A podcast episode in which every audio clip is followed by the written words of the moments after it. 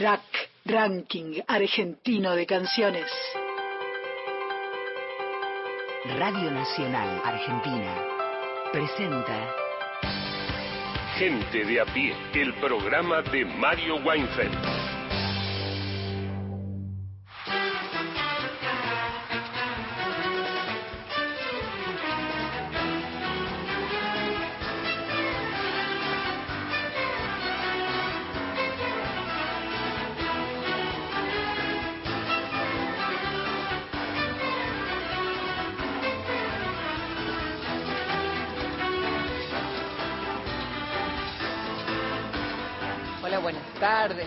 ¿Cómo estás? Siete, casi ocho minutos pasan de las tres de la tarde. Esto es Gente de a pie, el programa de Mario Weinfeld comenzando esta semana en duplex, como siempre, por AM870, por Nacional Folclórica 98.7. Y ya mismo voy a saludar a mis compañeros. Hola Victoria de Masi, ¿cómo va? Hola Carla, buen lunes para vos, para todos y para todas. ¿Qué tenemos para hoy? Bueno, ayer eh, Javier Milei dio su primer discurso como presidente, es oficialmente presidente de la Argentina por los próximos cuatro años, así que vamos a desmenuzar un poquito lo que dijo y te voy a contar qué pasó en la plaza de los dos congresos con la reacción de sus adherentes. Eso por un lado. Por otro, vamos a hablar con Víctor Goulet, fotógrafo presidencial. Muy bien. Hola, Erika Sotomayor. Hola, ¿qué ¿Cómo tal? le va? Muy bien, ¿Qué buenas trajiste? tardes. Hoy eh, traigo fileteados. ¡Ay, qué lindo! Sí, vamos a hablar un poquito de, de qué se trata este arte. Es, para, para los oyentes es... A mí me lleva a los colectivos viejos, Sí, ¿no? claro. Ese, ese arte así como muy de, de, de flores y de dibujo, de rulitos, de rulitos. dibujitos, bueno, sí. vamos a hablar con una persona que se dedica a esto que desde muy chico comenzó como un hobby y hoy es su profesión, así que, y bueno, nos representa en el mundo eh, con este arte que, que tan bien lo hace. Qué lindo. Gustavo Vergara, ¿cómo va? ¿Qué tal? ¿Cómo estás, Carlas? Eh, Carla, muy bien. Mira, la verdad es que hay temas para hablar hoy porque estamos hablando de elecciones en Boca que podría dilucidarse si se van a realizar o no en este fin de año. En este caso sería el día 17 de diciembre. Eso habrá que esperar resolución de la justicia. Hablaremos un poco de Racing, que está bastante convulsionado ¿eh? por, entre otras cosas, la renuncia de su manager. Hablaremos de River, que también es una especie de convulsión por haber perdido frente a Rosario Central y la gente se queja de De Michelis. Y también hablaremos en, una, en un segundo tramo de lo que va a ser la gran final de la Copa de la Liga entre Rosario Central y Platense, una final inédita, porque Platense, eh, este, Vicky levanta los brazos, Está Platense feliz, es la yo primer final feliz. de su historia que va a jugar Platense. Así que, no, evidentemente, es un partido eh, atípico, se podría decir. Bien, 11 3 870 7485. Ese es nuestro WhatsApp nacional. Allí tus mensajes por escrito, si no tu voz, en el 0810 222 0870. Recién es lunes, pero en un abrir y cerrar de ojos esto se convierte en jueves. ¿Viste cómo es? Ya estamos en diciembre. Así que te sugiero que ya empieces a elegir qué tema y por qué intérprete querés escuchar el jueves aquí en Gente de a pie.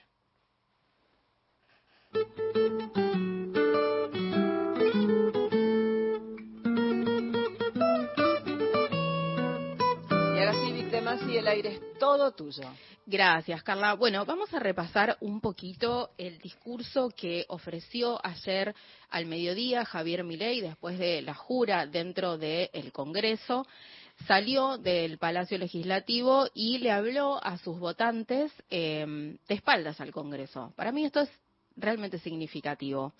Eh, pero vamos a ver de qué se trató su discurso, vamos a desmenuzarlo un poquito y les voy a contar eh, qué pasó entre la gente que lo escuchaba, porque ayer mi tarea fue estar en la plaza, pero no cubrir gobierno, sino estar con los y las votantes de Javier Milei. Me sigue interesando esta gran cantidad de gente que apoyó a este signo de gobierno, todo es expectativa los que lo votaron, los que no lo votaron, digo, para todos empieza una nueva era, así que vamos a arrancar de a poquito, ir escuchándolo y desmenuzándolo. Entonces les decía, Javier Milei habló ayer al mediodía, lo hizo de espaldas al Congreso, estaba rodeado de líderes políticos extranjeros, no muchos, no todos en funciones, es el ejemplo de Jair Bolsonaro, que vino como un, una especie de visitante ilustre, se llevó muchísimo protagonismo. Me dio un poco de pena el rey de España, que lo sentaron al sol 45 minutos asándose y además escuchando que... yo espero que sí, porque lo que sudó... Nada, nada, lo pusieron al lado de una bandera eh, y un poquito de sombra en un momento le dio. Es raro esto porque Karina Milei, que es la hermana del presidente y que a partir de hoy asumió como secretaria legal y técnica, a ella no se le escapa nada fue rarísimo que no hayan pensado ni en un toldito algo, porque realmente hacía mucho calor. Bueno, pero eso es un datito de, color. A ver, ¿qué dijo el presidente?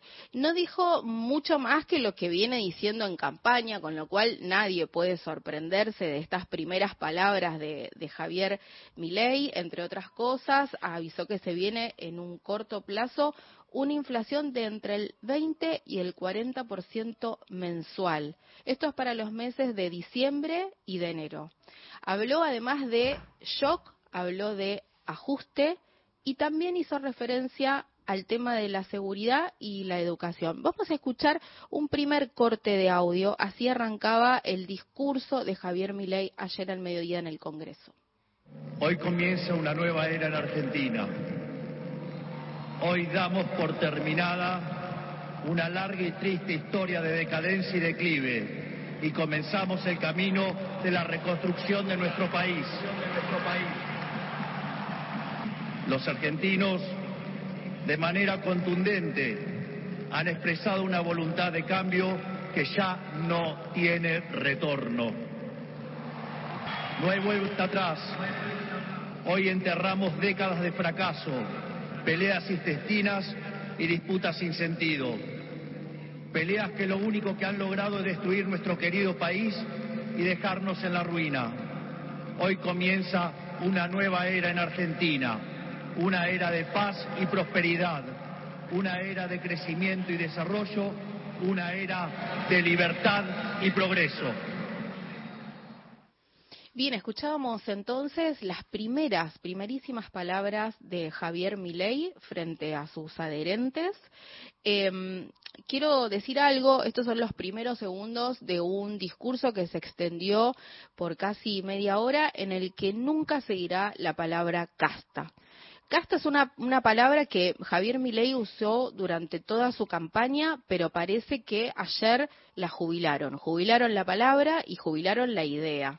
Esto también lo quiero remarcar porque cuando Javier Milei dice que lo que ayer empezó es una nueva era, una era de libertad y de progreso, bueno, parece que la casta que está en su gobierno no va a ser tan mostrada. Esto quedó un poco reflejado en la jura de ministros, no ha sido televisada, no se le permitió el ingreso a los trabajadores de prensa a un acto que no solamente es público, sino que hace a nuestra vida en democracia. Los y las periodistas acreditados en Casa de Gobierno no pudieron hacer la cobertura de la jura de ministros.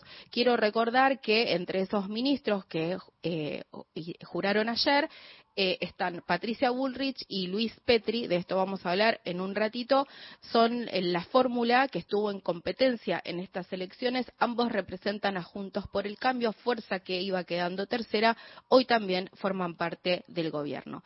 Durante la semana y por redes sociales, el mismo presidente, su partido, La Libertad Avanza y referentes del espacio convocaron a la Plaza de los dos Congresos con la idea de juntar a un millón de personas. Un millón de personas con banderas argentinas. La verdad es que no fue mucha gente a la plaza, posiblemente no hayan llegado a las 10.000 personas. Un poquito para que se den una idea, seguramente lo vieron por la televisión, la gente llegaba hasta el monumento de los dos congresos, o sea que ni siquiera era la mitad de la plaza. Pero no importa eso cuando se habla de la libertad avanza, el signo político que gobierna oficialmente desde ayer no se trata de masividad, no se trata de números, no se trata de volúmenes, no se trata de cantidades.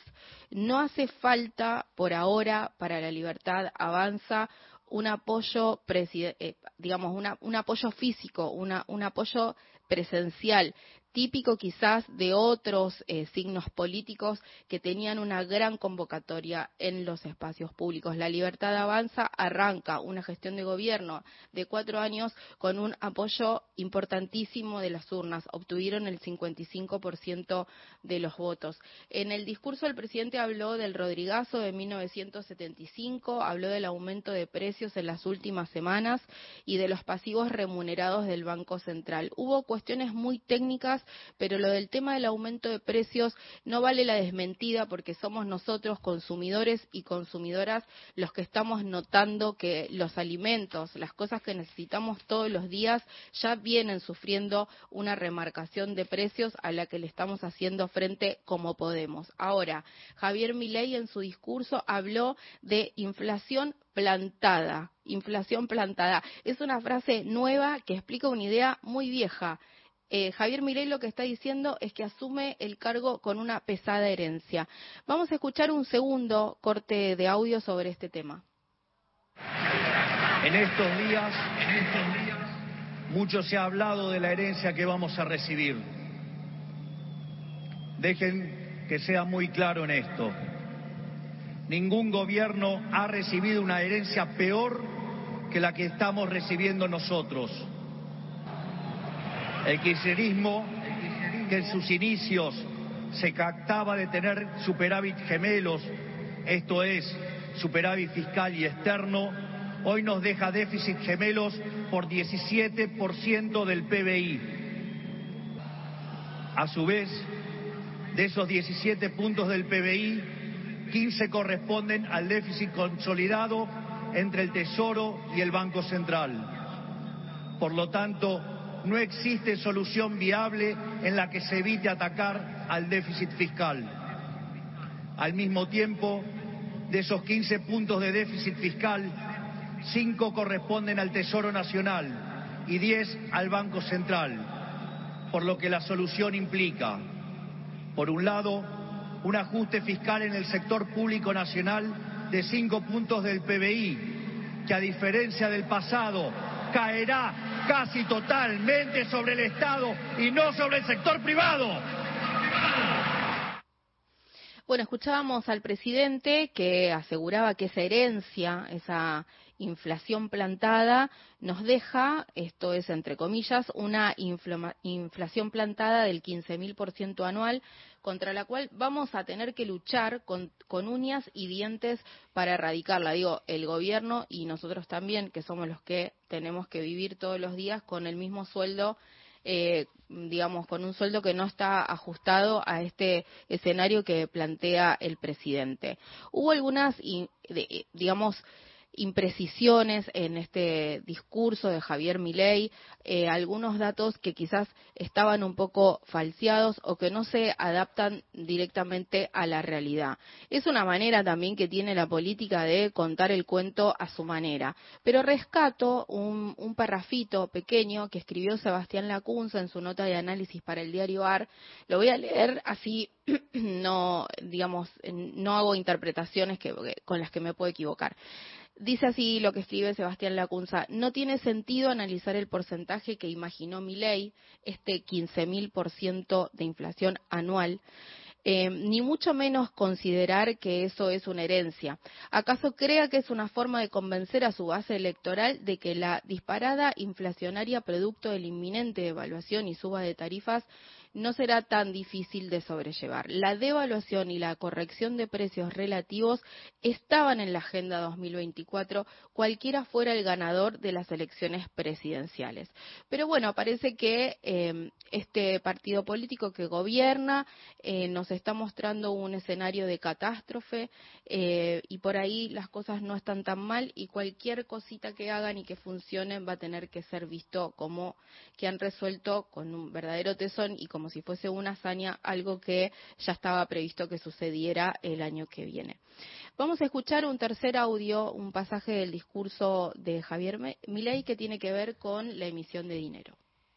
Aun cuando hoy dejemos de emitir dinero, seguiremos pagando los costos del desmadre monetario del gobierno saliente.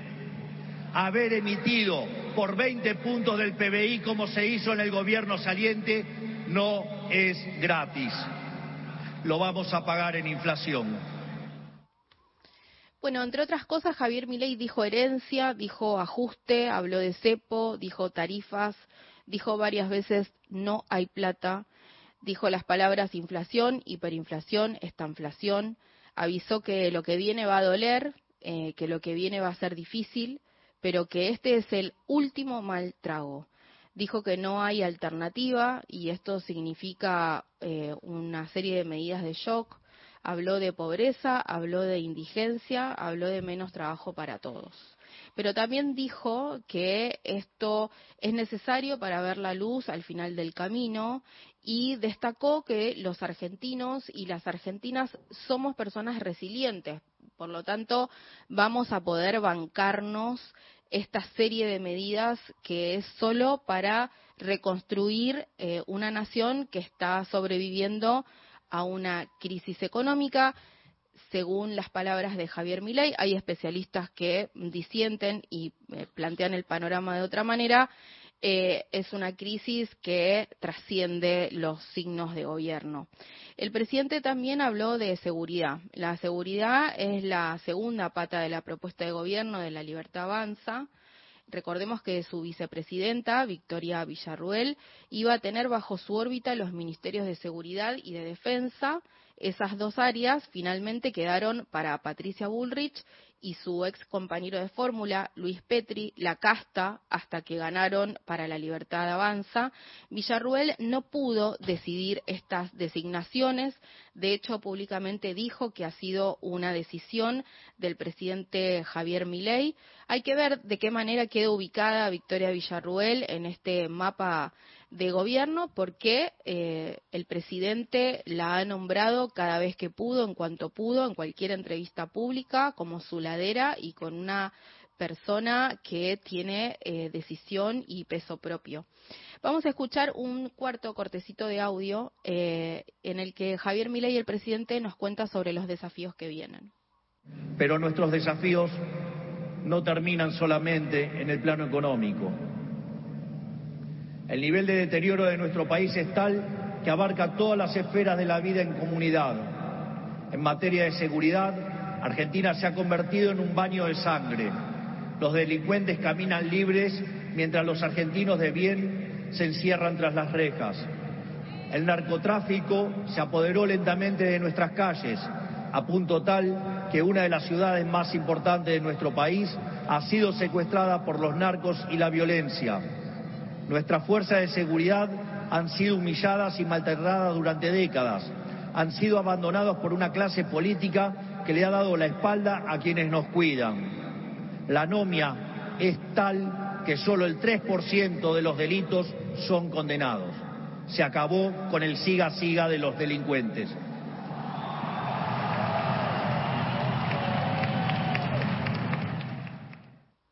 Bueno, seguramente escucharon esa ovación eh, de parte de la gente que se convocó ayer en la Plaza de los Dos Congresos.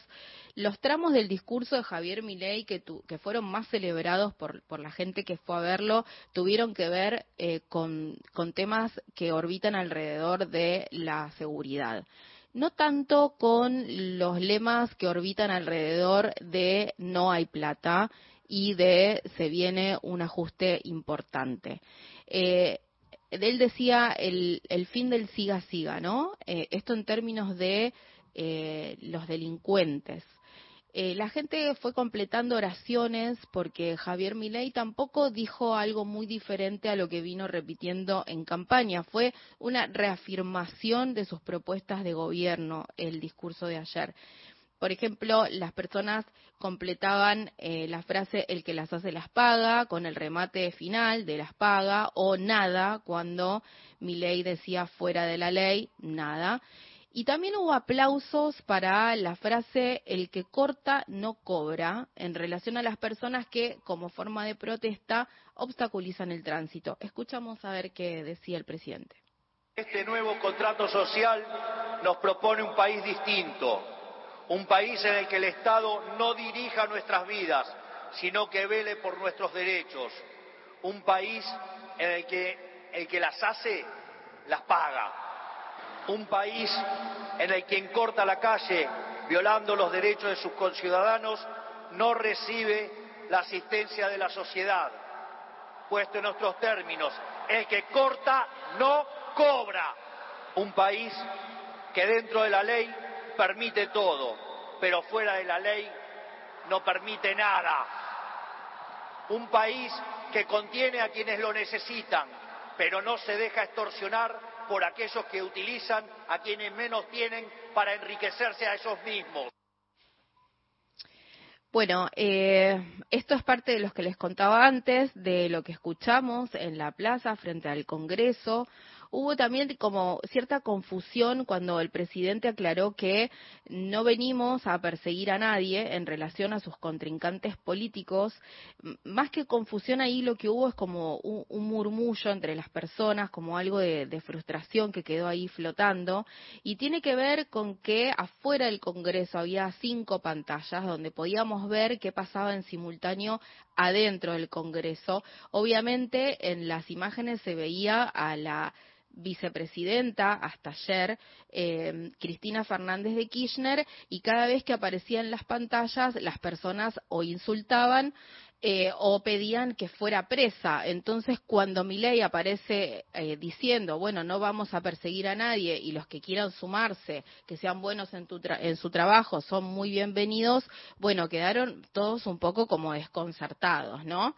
Em, algo que me llamó la atención, y con esto vamos cerrando, es que la convocatoria fue con las banderas de, la nación, las banderas argentinas, pero también había muchas banderas de Gatzen, que son las banderas amarillas que tienen una serpiente como ilustración, y abajo eh, el lema No me pises.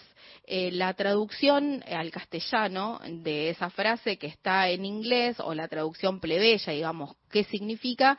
Sería algo así como, si no me jodes, yo no te jodo. O sea, si no me pisás, yo no, no te voy a atacar, ¿no?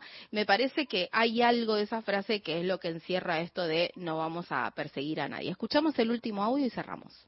Para ir terminando, que quede claro, hoy comienza una nueva era en Argentina. El desafío que tenemos por delante es titánico pero la verdadera fortaleza de un pueblo se mide en cómo enfrenta los desafíos cuando se presentan. Bueno, eh, frase final. Yo lo que vi en la plaza, en la plaza es muchísima esperanza, muchísima expectativa y una confianza total hacia Javier Milei en este gobierno que oficialmente eh, arrancó ayer y que hoy, entre hoy y mañana, tendría novedades a nivel económico. Gracias, Vic de Masi. En un ratito más con ella. Ahora vamos a las noticias. Nacional Noticias. El país en una sola radio. En hora 15, 30 minutos en la República Argentina. Reiteramos, ordenaron la detención del agresor del presidente Javier Milei. La medida fue adoptada por la justicia federal contra el hombre que arrojó una botella que impactó sobre el rostro de un custodio cuando el presidente se trasladaba desde el Congreso Nacional a la Casa Rosada por la Avenida de Mayo. En referencia a ese episodio, la ministra de Seguridad, Patricia Bullrich, aseguró que en su gestión el que las hace las paga. Y confirmó que habló con el juez Ariel Lijo a cargo de la causa para una rápida investigación sobre la agresión sufrida por el presidente de la Nación que hirió al subcomisario Guillermo Armentano. Axel Kicillof asumirá su segundo mandato al frente de la provincia de Buenos Aires. A partir de las 5 de la tarde comenzará la ceremonia de asunción del segundo mandato del gobernador de la provincia de Buenos Aires, Axel Kisilov. Será una ceremonia que tendrá su punto de inicio en la legislatura bonaerense, más precisamente en la Cámara de Diputados, a donde el gobernador hablará y dará su discurso frente a los legisladores y también frente a su nuevo gabinete, a intendentes que estarán acompañándolo en el recinto y va a repasar los principales hitos de los cuatro años de su primer mandato y seguramente los delineamientos principales de estos próximos cuatro años que encarará como gobernador de la provincia de Buenos Aires. Terminado el discurso en la Cámara de Diputados, el gobernador atravesará la Plaza San Martín, que es la que separa a la legislatura bonaerense de la Casa de Gobierno, y desde la puerta de la Casa de Gobierno, donde hay montado un gran escenario, ahí sí Axel Kisilov hablará de cara a la militancia que ya comienza a concentrarse en la Plaza San Martín de la ciudad de La Plata. Posiblemente el discurso llegue a horas de la tardecita, porque a las 5 de la tarde comienza la sesión formal, la ceremonia formal en la legislatura bonaerense y después ya va a finalizar entonces en la puerta de la gobernación sobre el escenario. Seguiremos informando para Radio Nacional Fernanda García Germanier desde la capital de la provincia de Buenos Aires. Datos del tiempo. En Comodoro Rivadavia, provincia de Chubut, temperatura 24 grados, humedad 24%, cielo despejado. Aquí en Buenos Aires la temperatura es de 29 grados, humedad 40%, cielo ligeramente nublado. Informó Radio Nacional en todo el país. Más información de nuestras 49 emisoras en toda la Argentina, radionacional.com.ar. Tu verdad, tu identidad está en el día. Radio Nacional. Encontrá los podcasts de la radio en nuestra web, radionacional.com.ar.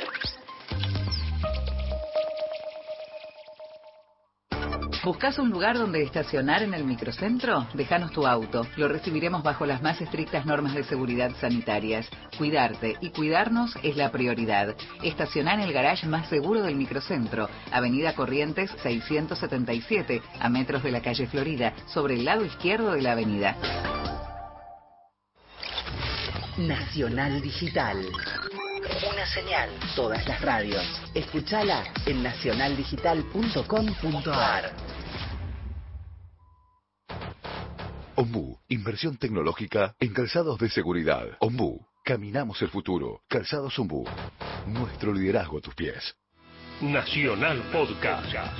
Lo más escuchado en Ramada, Chango Espacio. en las vertientes claras que corren sin cesar, en la dulzura agreste de los cañaverales, el alma de la zamba se yergue tutelar. En Ramada, más de 930.000 descargas. Escuchalo donde y cuando quieras. Encontrá los podcasts en radionacional.com.ar. Un recorrido por las noticias y la realidad de la calle. Gente de a pie. El programa de Mario Weinfeld.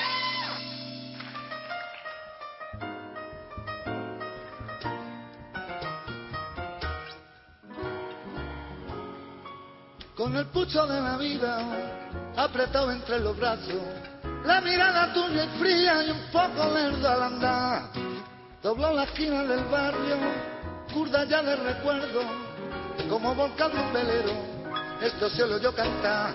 A la calle de mi barrio, donde he dado el primer paso. Vuelvo cansado del mazo, inútil de varar, con una bala en el pecho, con mis sueños hecho pedazos que se rompió en un abrazo que me diera la verdad. Aprendí todo lo bueno, aprendí todo lo malo. Sé del beso que se compra, sé del beso que se da, del amigo que es amigo, siempre y cuando le convenga. Y sé que con mucha plata uno vale mucho más. Aprendí que en esta vida hay que llorar si otros lloran. Y si la mundo se ríe, uno se debe reír, no pensar ni equivocado. ¿Para qué si igual se vive? Y además corres el riesgo que te bauticen Gil.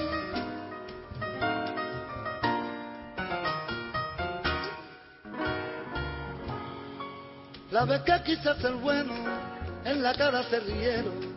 Cuando vi que una noticia la fuerza me hizo callar. La experiencia fue mi amante, desengaño mi amigo. Toda carta tiene un contra y cada contra se da. Hoy no creo ni en mí mismo, todo truco, todo falso. El que estaba muerto es igual a lo demás. Por eso no es de extrañarse si alguna noche borracho me vieran pasar del brazo con quien no debo pasar. Aprendí todo lo bueno, aprendí todo lo malo.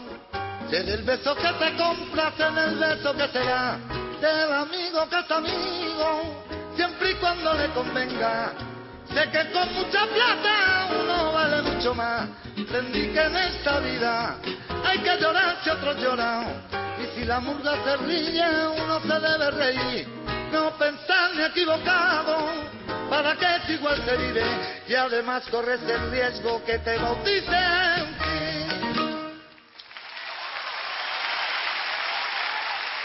La música en gente de a pie, las 40, te cantaba Diego El Cigala.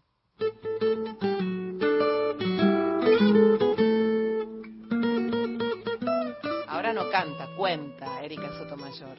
Así es, aquí estamos para hablar de lo que habíamos anticipado en la venta. Vamos a hablar acerca del fileteado, ¿no? Este arte, esta técnica de, de pintar que es, es, muy porteño, ¿no? Es Sí, muy argentino, sí, sí, sí. además De, de porteño.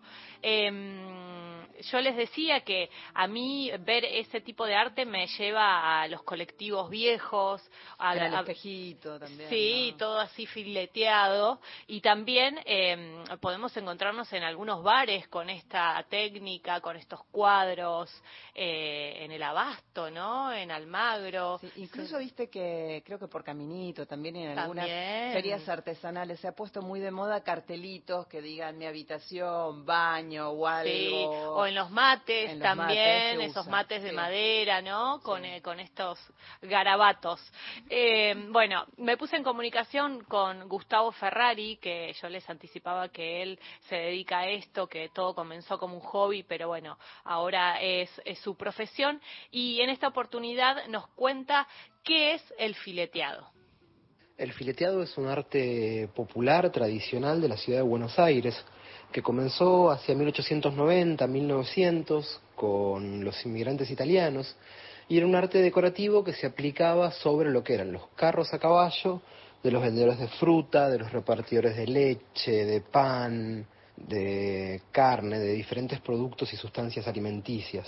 Primero se aplicó sobre lo que eran los carros a caballo, después con el tiempo la decoración pasó a los colectivos y a los camiones, ¿sí? Y la decoración del fileteado está compuesta de unos ciertos, de un conjunto de elementos tradicionales que son, por ejemplo, las hojas de acanto, las flores, diferentes tipos de flores, las cintas y, banderas argentinas, pero también de las comunidades inmigrantes más importantes, como la de Italia o la de España, dragones, pájaros, diferentes elementos que los fileteadores iban tomando de la ornamentación que veían en los grandes edificios del centro de la ciudad.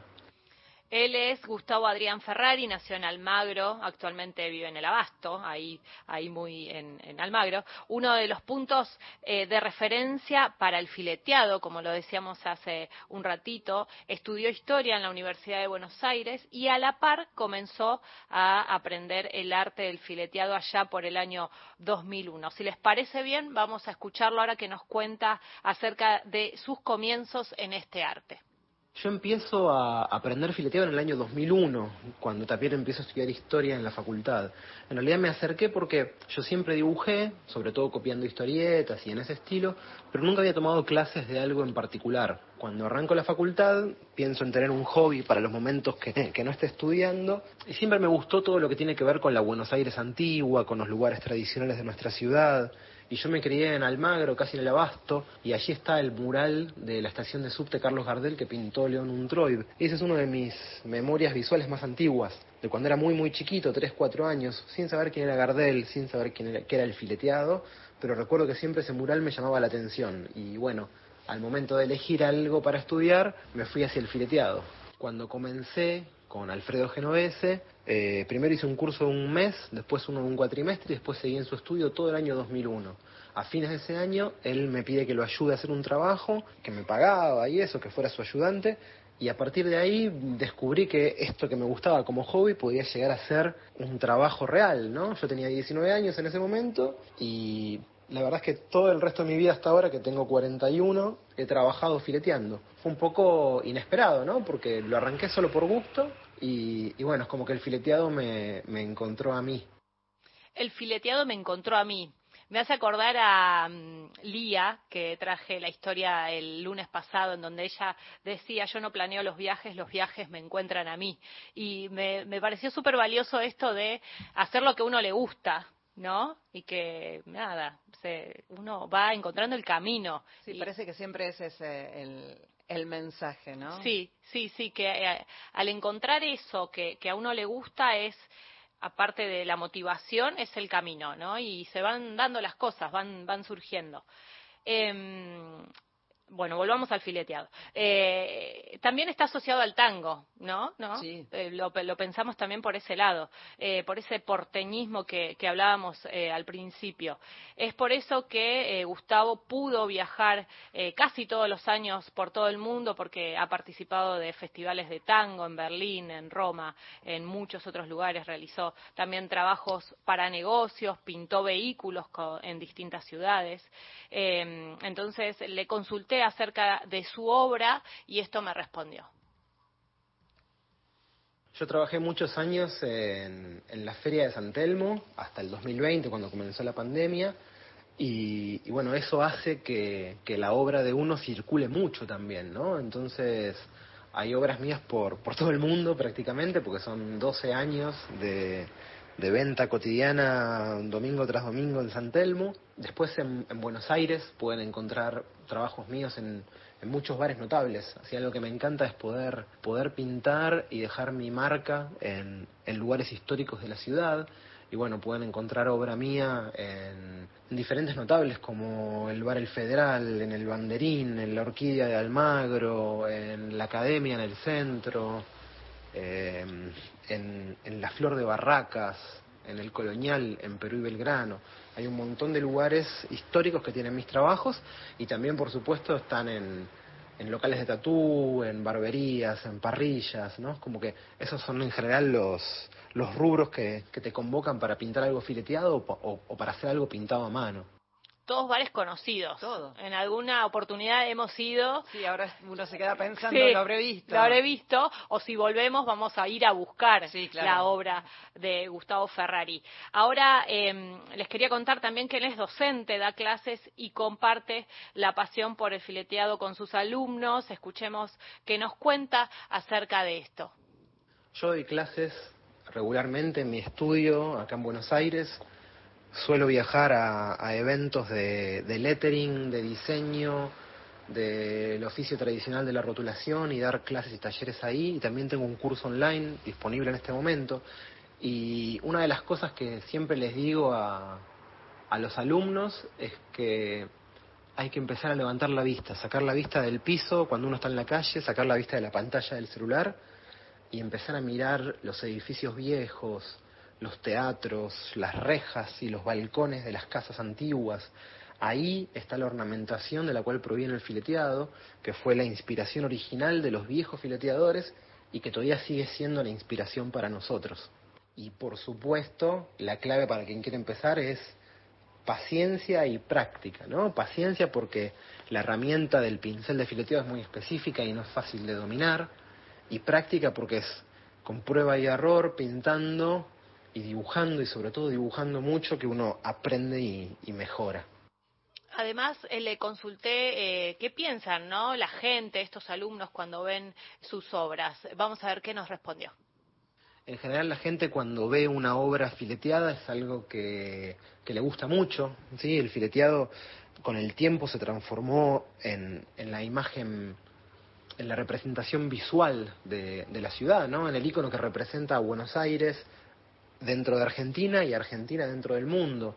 Entonces siempre es algo que, que remite a lo popular, a lo sentimental, a, las raíces. Entonces eso hace que, que mucha gente se emocione y le guste mucho.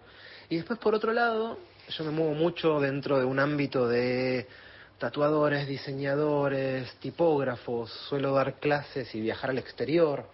Y allí, por ejemplo, a veces quizás no, no es tanto lo que les interesa por lo que representa en términos de, de, identidad porteño, de identidad argentina, sino por la técnica en sí misma, porque el trabajo del fileteado tiene un trabajo muy particular de luces, sombras, volúmenes, ¿no? falsos acabados, falsas profundidades, y hay mucha gente a la cual le interesa también por ese lado más, más técnico, ¿no? Bueno, y por último le pregunté acerca de sus proyectos, a ver qué tiene para contarnos. Bueno, este año lanzamos un curso online que nos llevó casi un año de, trabajo, ¿no? Entre filmación, postproducción, edición y, y, preparación de contenidos. Este curso es un curso donde explicamos la parte ornamental. Y entonces uno de nuestros proyectos para el año próximo es hacer un segundo curso que sea sobre todo lo que tiene que ver con las letras y el lettering del fileteado, que también es muy particular. Eso por un lado. Por otro lado, estamos en un punto en el cual queremos desarrollar más merchandising, ¿no? Yo sé que suena muy comercial esto, pero el oficio del fileteador es un oficio manual y a veces uno tiene un límite, ¿no? Que es el tiempo que puede dedicarle, la capacidad de producción, el cansancio propio.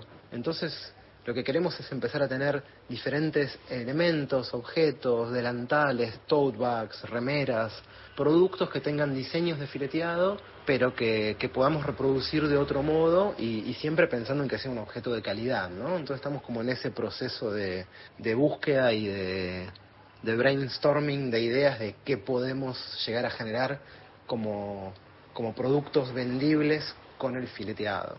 Y por otro lado, siempre lo que me apasiona y nos apasiona a mí y a mi esposa, que es con quien solemos trabajar, con Nina, es también poder viajar y seguir difundiendo nuestro arte eh, por el mundo. Entonces, este 2024 que se viene, si, si todo sale bien, es un año que nos va a tener viajando para participar en diferentes eventos pintando en vivo, dando charlas o haciendo talleres sobre, sobre fileteado, que, que realmente es una de las cosas que más me entusiasma, ¿no? Poder seguir difundiendo nuestro arte y nuestra cultura por el mundo.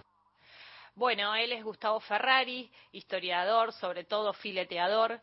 Para los que quieran conocer su obra, para contactarse por los cursos que brinda, pueden buscarlo en sus redes sociales como arroba Ferrari Fileteados o en su página que es muy completa y se pueden ver muchas fotos, eh, Ferrari Fileteados, así. Así lo buscan en la web y bueno, se van a llevar una muy linda sorpresa. Muchas gracias, Erika Sotomayor. Vamos a una tandita, sí, Pau, y volvemos. Gente de a pie, el programa de Mario Weinfeld. WhatsApp de oyentes. WhatsApp nacional. 11 3 870 7485.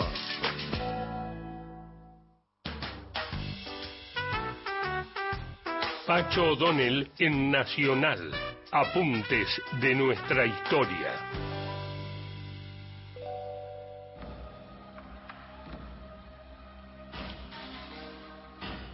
Lucio B. Mancilla, además de extraordinario escritor, fue un hombre público de fuerte personalidad que descolló en los salones porteños y europeos, sabiéndose que algunas de las damas más codiciadas de la nobleza y la aristocracia parisinas frecuentaron su alcoba. Era muy bien parecido y gustaba de vestir con una elegancia que orillaba lo excéntrico, a lo que no renunció ni aún en combate. El uniforme oficial que diseñó para sí mismo la guerra de la Triple Alianza instauró la moda en las filas patriotas. Ello se refleja en la carta que Dominguito Sarmiento, quien encontró la muerte en esa guerra, estamos hablando del hijo de Domingo Faustino, la carta que escribía a su madre es la que testimonia que en el regimiento 12 de línea no se vestía textualmente el uniforme del ejército, sino el que ideaba su jefe. La levita debía llevar cordoncillo para el nudo húngaro de las mangas con las vueltas del respectivo grado. Era necesario contar con botas y zapatos diversos de cuero y tela. Escribiría Dominguito, necesito unas bombachas y un chaleco blanco para que hagan juego con la blusa de Obregón que tengo aquí y pueda usarla en el batallón, que es muy paqueta y muy severa en el traje. El dolmán, el nudo, las flotas y cuellos verdes para mi levita me hacen falta ya. Los pantalones mordolé y azules sajón de empaño los necesitaré dentro de un mes. Tantas sofisticaciones cerraban una muestra de coraje, pues a criterio Mancilla, los oficiales debían ser evidentes para el enemigo. Nada de camuflaje. Eso era para los soldados rasos. Quizás eso fue lo que atrajo la bala que destrozó el tobillo de mi hijo de Sarmiento y lo desangró tendido sobre el suelo paraguayo. Volvé a escuchar estos apuntes de nuestra historia por Pacho O'Donnell en www.radionacional.com.ar.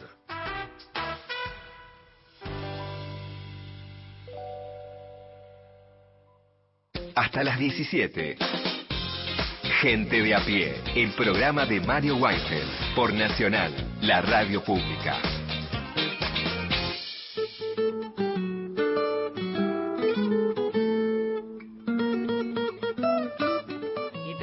Hablar de Boca, de River, de Racing, de fútbol. Gustavo Vergara. Un poquito, sí, Carla. Bueno, eh, se está por terminar la actividad futbolística en esta temporada.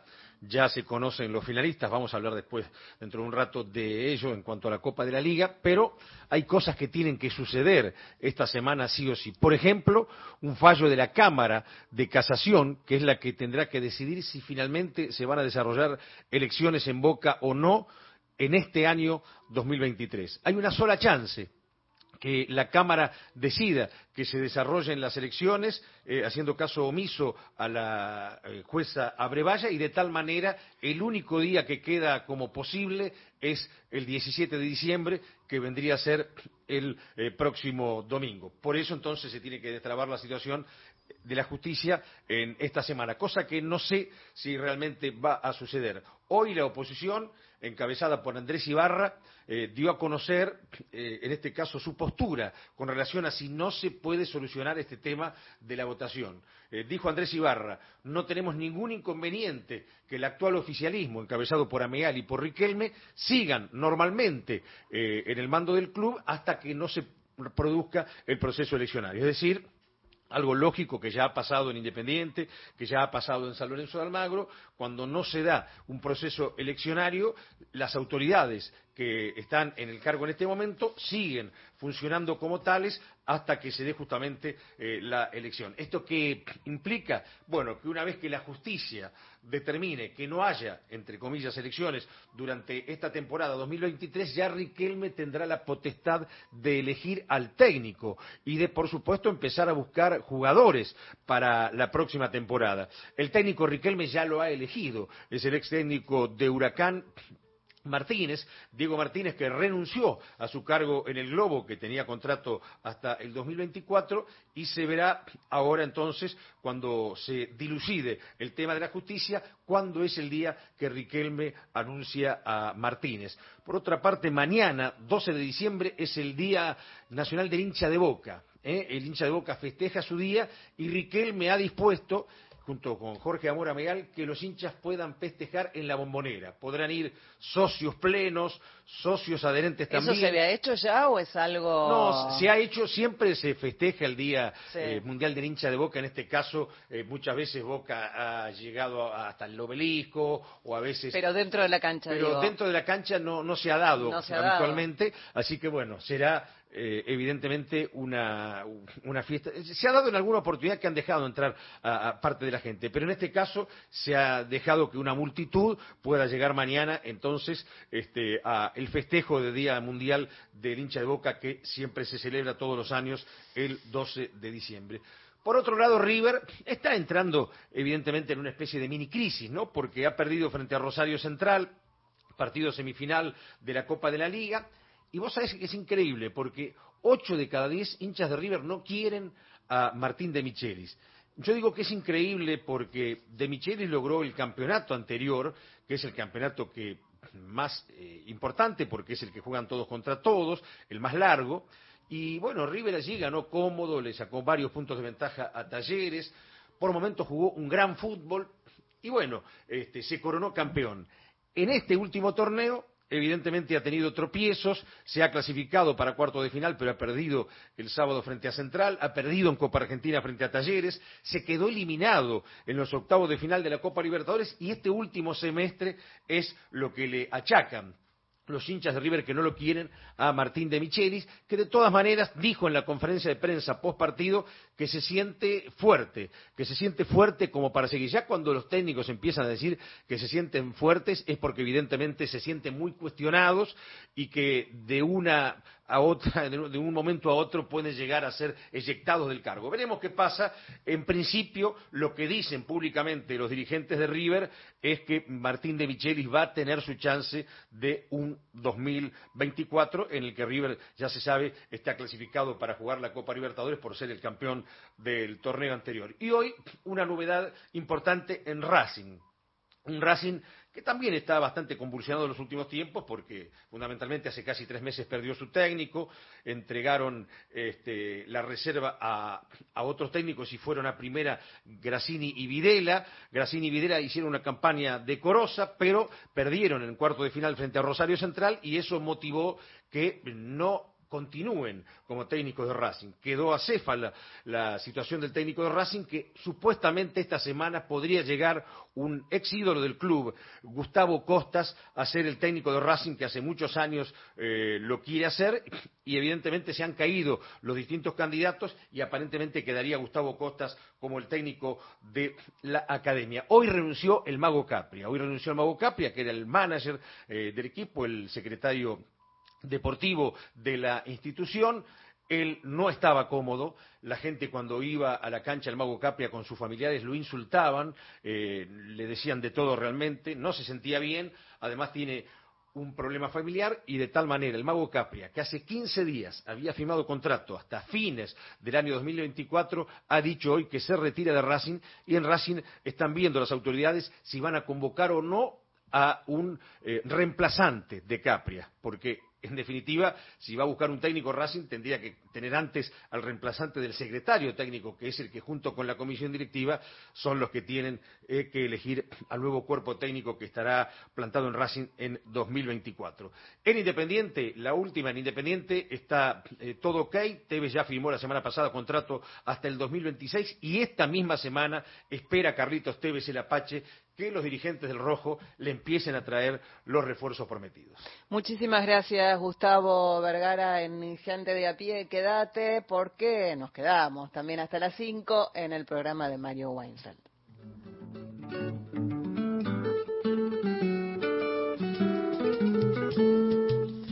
Sabes, estamos en duplex por AM870, por Nacional Folclórica 98.7 y podés empezar a programar qué tema querés escuchar este jueves en el 113-870-7485, ahí por escrito, en el 0810-222-0870.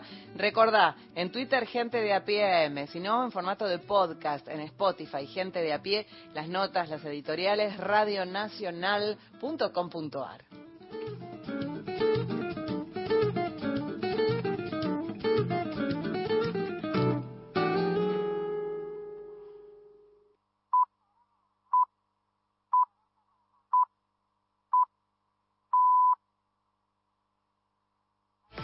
Nacional Noticias. El país en una sola radio.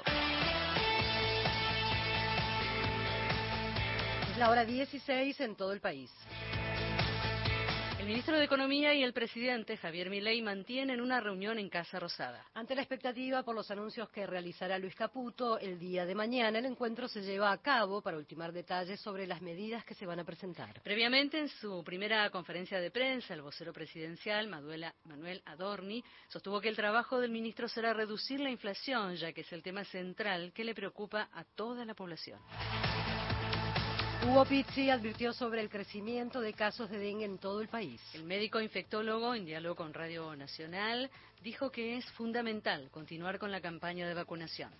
En agosto nosotros ya teníamos brotes de dengue exactamente en la triple frontera y teníamos casos importados y muy pocos autóctonos en distintas partes del país. Yo recuerdo que los importados de agosto eran en Villa María, que es el centro del país. Entonces estamos muy complicados. Yo creo que la única esperanza que aparece así en el horizonte es que ya tenemos una vacuna que antes no teníamos. Salta y Tucumán la están colocando gratuitamente. Catamarca, el gobernador, se comunicó con nosotros y me comentó de que había pedido una partida de 400 mil dosis. Y en todo el país hoy hay gente que la consigue a través de, por ejemplo, de cadenas de farmacias o a través de obras sociales. Hay cadenas farmacéuticas que ya la venden y hay obras sociales que te favorecen con la mitad del valor o la misma obra social te permite y te hace un descuento cuando vos la vas a comprar. Pero hay gente en Córdoba y en Santa Fe que ya se la ha colocado privadamente.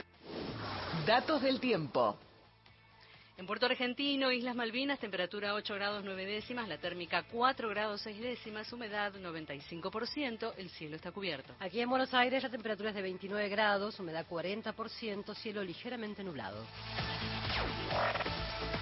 Informó Radio Nacional en todo el país. Más información de nuestras 49 emisoras en toda la Argentina, radionacional.com.ar. Tu verdad, tu identidad está en el dial. Radio Nacional. Continuamos con Gente de a pie. El programa de Mario Weinfeld por Nacional. Gente de a pie. El programa de Mario Weinfeld. Algunas cuestiones vinculadas a falacias que se difunden, mentiras que se divulgan, versiones que se tornan este, casi imperativas y que se dan como verdades y que son por lo menos versiones, rumores y demás. Vos pensás lo que querés, tal vez es bueno tener información. No es fácil para la gente común tener información todo el tiempo de cuántas cosas se discuten. Es aconsejable, sobre todo en particular para aquellas personas que son un poco politizadas, que tienen algún grado de participación o que por lo menos discuten o conversan, tener un poco de data, no creer lo primero que te venden, mayormente casi lo contrario, digamos, en cualquier caso. Estos son momentos, sabemos, son momentos en que hay mucha presión económica y financiera, hay maniobras para perjudicar económicamente al Estado, los argentinos primero, al gobierno por implicancia, digamos. ¿Qué es lo que te quiero decir? Primero, se dicen muchas cosas que no son exactas y vos no podés, no, no, no hay modo de que vos como persona del común puedas saber todas, pero es un buen consejo que trates de ver, de no creer lo primero que te dicen, que mires quién emite, que el hecho que A diga una cosa y B la repita no quiere decir que dos, dos personas o fuentes o, o emisores han investigado. Entonces, tratar de ver, de buscar y demás. Crear un clima de violencia, de temores y demás, es funcional a quienes quieren crear un clima de, ese- de desestabilización económico-financiera. Es así y lo están diciendo. Frente a eso, a uno le parece, sin erigirse en el gran consejero de, los discursos que han emitido dirigentes, periodistas, funcionarios y demás, a uno le da la sensación, viste, que, las sabias lecciones de Arturo Jauregui en sus parámetros básicos todavía rigen. O sea, cuando vos no sabés muy bien qué hacer, cuando hay mucha confusión, hay que mirar lo que hace el enemigo y ponerse en la vereda enfrente. Política, análisis, información. Todos los temas del día en Gente de a pie. El programa de Mario Weinfeld.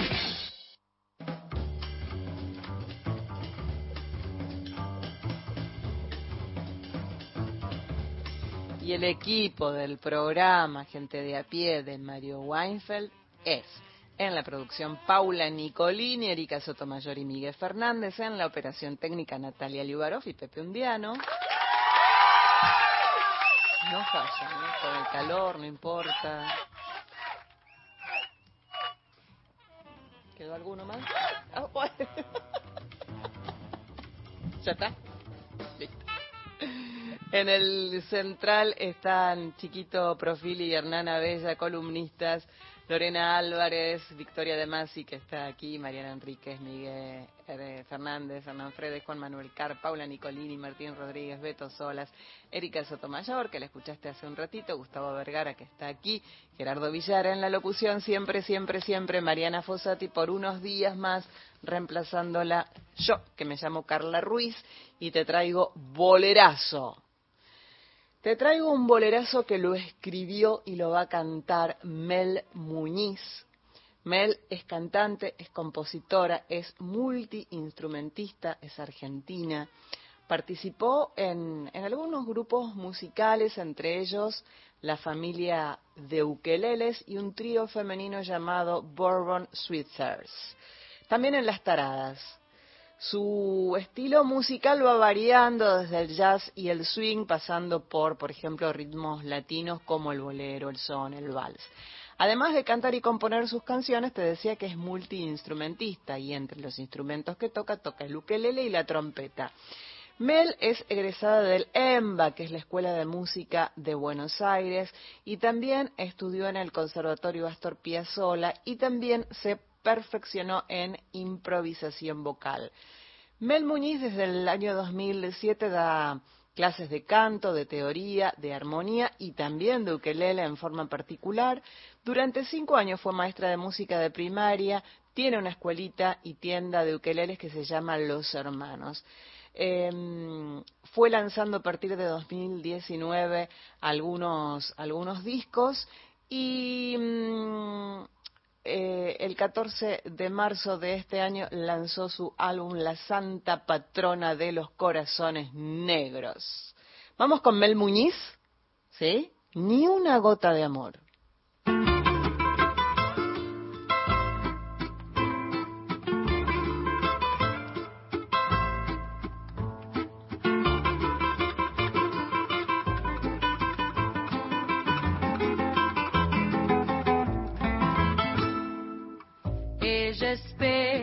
Para irse cuando menos te lo esperé.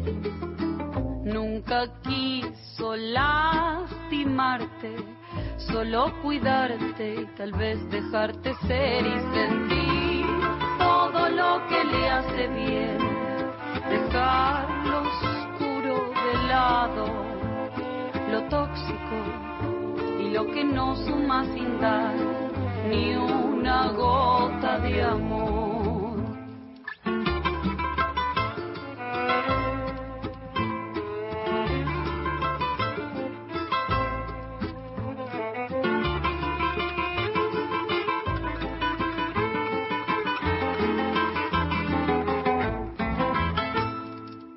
Su distancia ineludible que te abraza al respirar no le importa lo que deja atrás, todo sirve para transformarse y sentir todo lo que le hace bien, dejar lo oscuro de lado, lo tóxico y lo que no suma sin dar ni una gota de amor.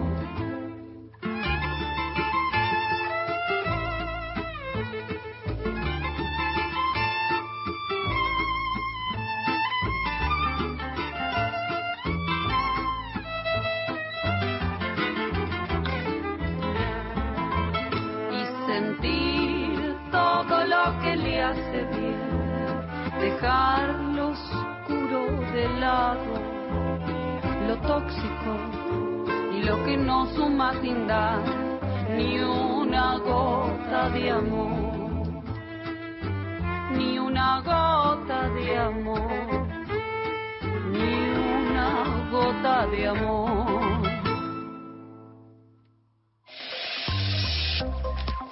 Encontrá los podcasts de la radio en nuestra web, radionacional.com.ar.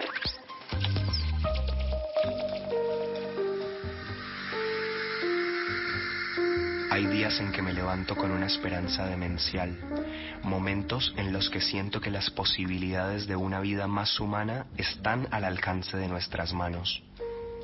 Este es uno de esos días.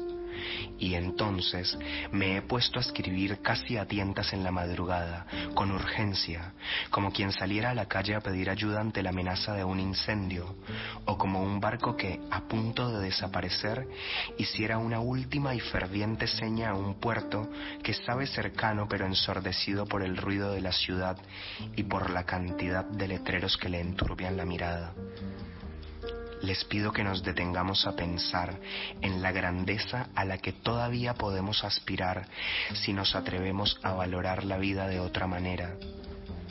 Nos pido ese coraje que nos sitúa en la verdadera dimensión del hombre. Todos, una y otra vez, nos doblegamos. Pero hay algo que nos falla y es la convicción de que únicamente los valores del espíritu nos pueden salvar de este terremoto que amenaza la condición humana.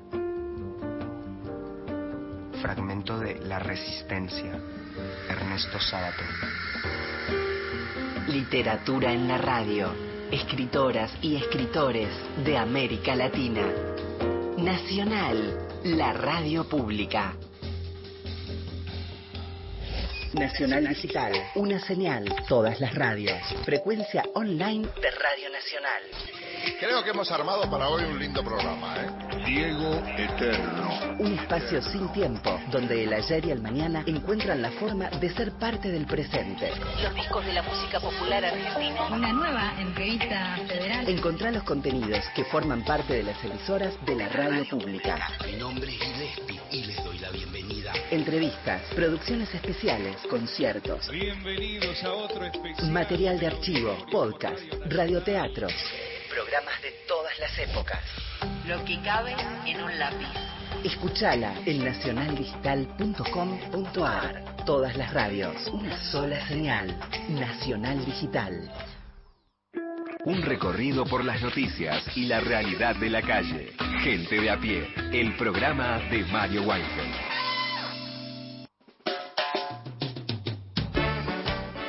La cantidad de gente en las calles tal vez no fue tan grande como se esperaba. Impacta negativamente el discurso de Asunción, de espalda a los representantes del pueblo, por supuesto. Y llama la atención que la jura de los nuevos ministros no se haya televisado. Esto no es un dato menor porque esto es un acto público que debe ser difundido, por más libertario que sea el gobierno. Muchas gracias. 1138707485, ahí también tus mensajes. Cristina, desde Río Grande, Tierra del Fuego. Mis pagos. Muy bien, ¿viste? Escriben desde tus pagos. ¿Saben Ay, le mando un beso enorme a Cristina. A Cristina. Cristina, te mando un beso enorme. Dice que quiere para el jueves la canción Ser eh, Mina Flor de Cardo por Patricia Barone. Gracias por el programa sin Mario, pero siempre presente. Manda abrazo. Buenas tardes, compañeros. Bueno, le pedimos al señor presidente que piense que toda la sociedad está castigada por este clima económico, por este azote y que no es cuestión que gobierna para los que lo votaron y para los que no lo votaron también, para solo debe gobernar para las para el pueblo o sociedad como se quiera decir, pero no para los intereses subalternos, que son los intereses de las corporaciones, del Estado. Gente de a pie. Hasta las 17.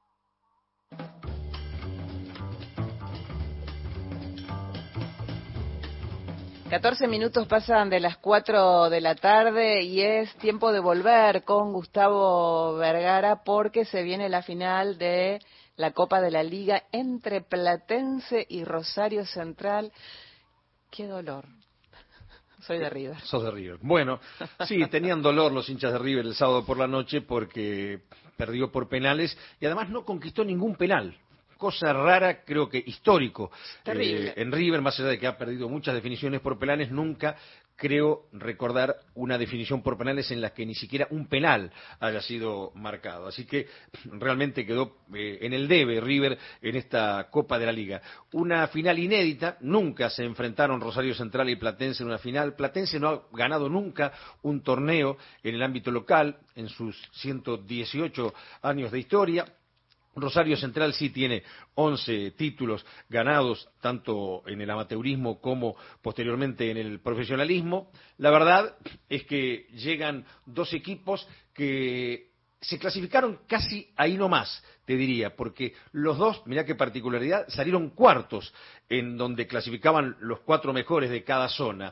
Platense logró la clasificación con 20 puntos, esperando que San Lorenzo de Almagro le ganara su partido a Central Córdoba de Santiago del Estero. Como Central Córdoba perdió, Platense se clasificó este, el día posterior a haber jugado. Y Rosario Central ganó un partido en Sarandí, quedó con 23 puntos, e Independiente quedó eliminado por un gol eh, de diferencia de mano de los rosarinos, así que Independiente estuvo muy cerca de clasificar y dejar afuera a Rosario Central y bueno, Independiente se quedó afuera y Central eh, clasificó y ahora es finalista. Una particularidad que los une a ambos finalistas es que los dos ganaron los dos partidos por penales. Es decir, Rosario Central había empatado en cuarto de final con Racing 2 a 2 y después empató el otro día 0 a 0 con River. Los dos partidos los ganó por penales. En los dos partidos fue figura su arquero Jorge Fatura Brown.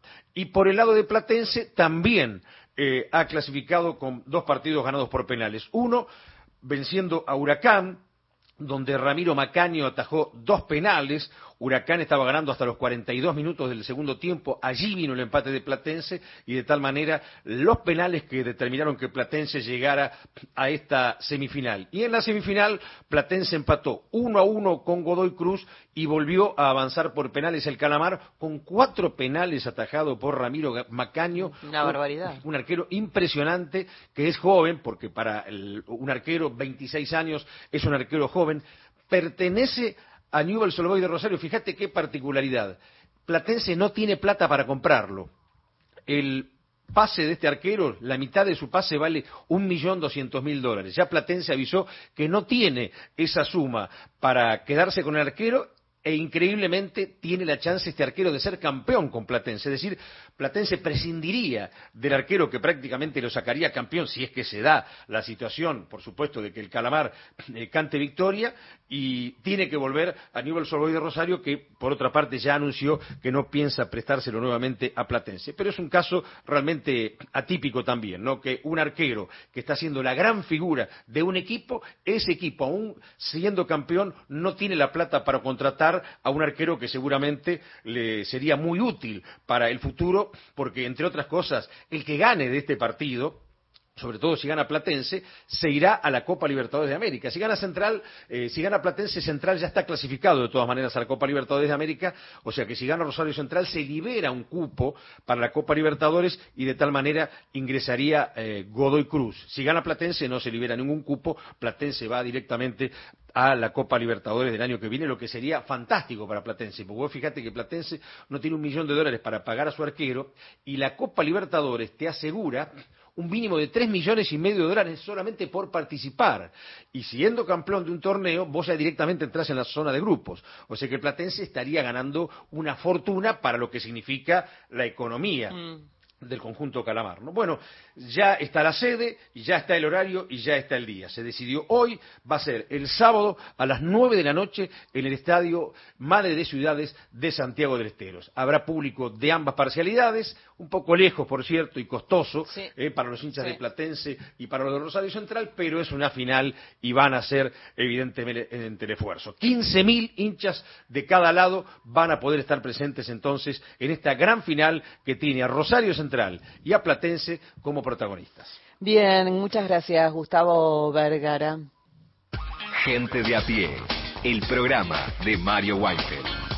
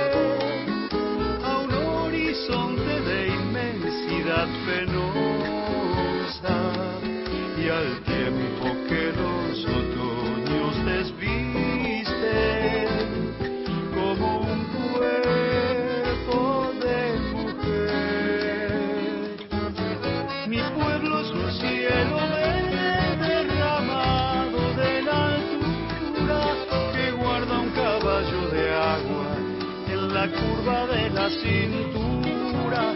Es verde como la idea de sus hijos del pasado. Bajo el verde de la tierra que los guarda sepultados.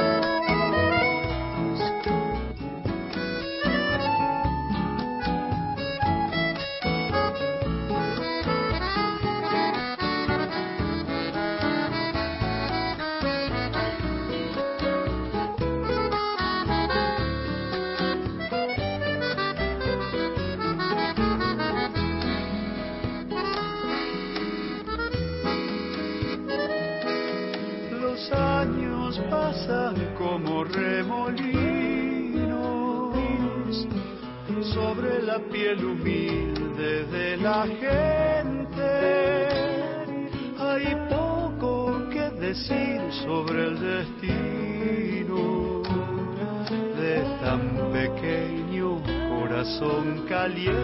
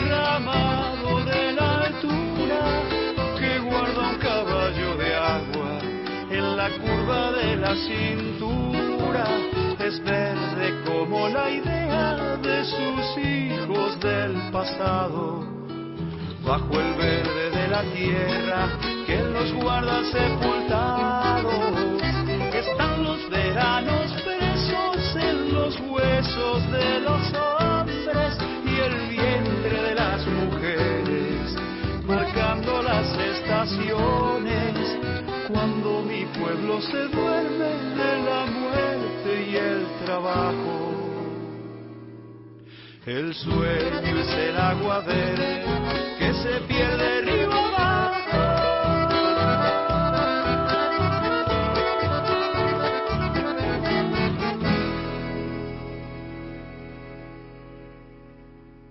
Imagen de pueblos, Jorge van der Mole.